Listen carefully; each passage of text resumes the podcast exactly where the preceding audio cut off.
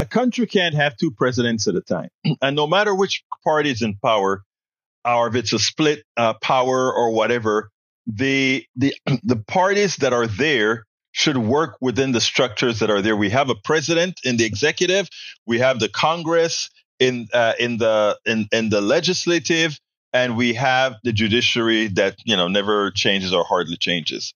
Now, what we have with this immigration debate is a malicious intent to prevent government from working by having a particular legislative branch run by some external party. In effect, we are serving two separate presidents as opposed to just being a good adversary, taking commands from the former president, I think is another form of treachery to the country. Uh, if, you, if you think about it, the country has elected a new president.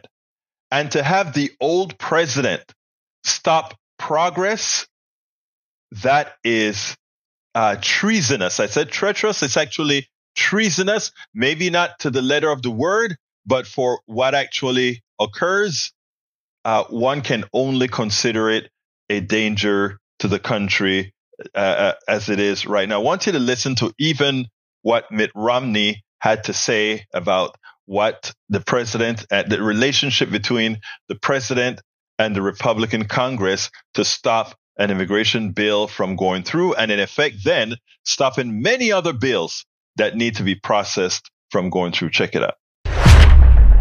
The fact that he would communicate to uh, Republican senators and congresspeople that he doesn't want us to solve the border problem because he wants to blame uh, Biden for it is, uh, is really appalling. That was Senator Mitt Romney responding to reports that former President Trump has urged Republicans not to pass a border deal with President Biden. But first, tell us what you know about what Donald Trump has done and what's in the bill. So first of all, we should just point out that this is unreleased legislation. No one has seen legislative text yet, still under discussion. We know that it unites border security measures with Ukraine war funding, which is obviously a priority of President Biden and Democrats. It includes measures to make it harder to secure asylum and increase detention facilities.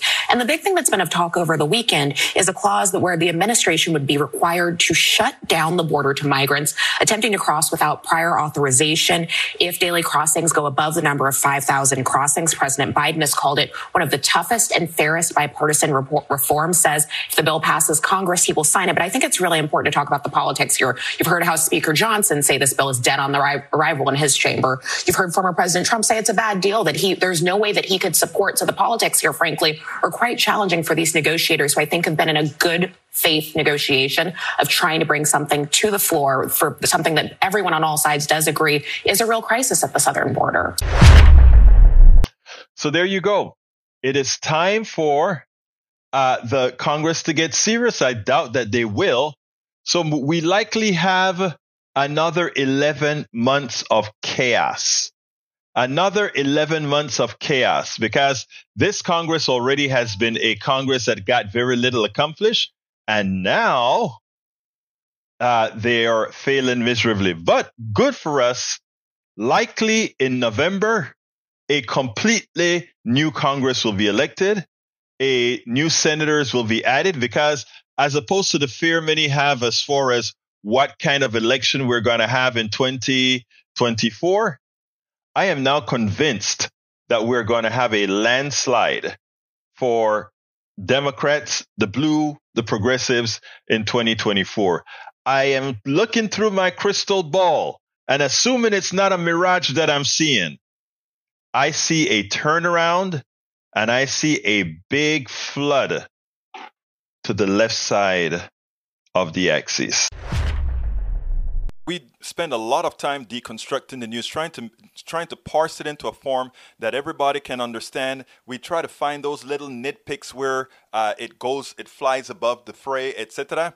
If you really like these videos that we do, I want to ask a big favor. Please go ahead. Number one, subscribe to our channel, and number two, please join if you can. Thank you so kindly for watching. Keep watching. Please remember to share. We must populate the entire internet with our progressive message, a message that we know is what most Americans say that they want. So help us, please join.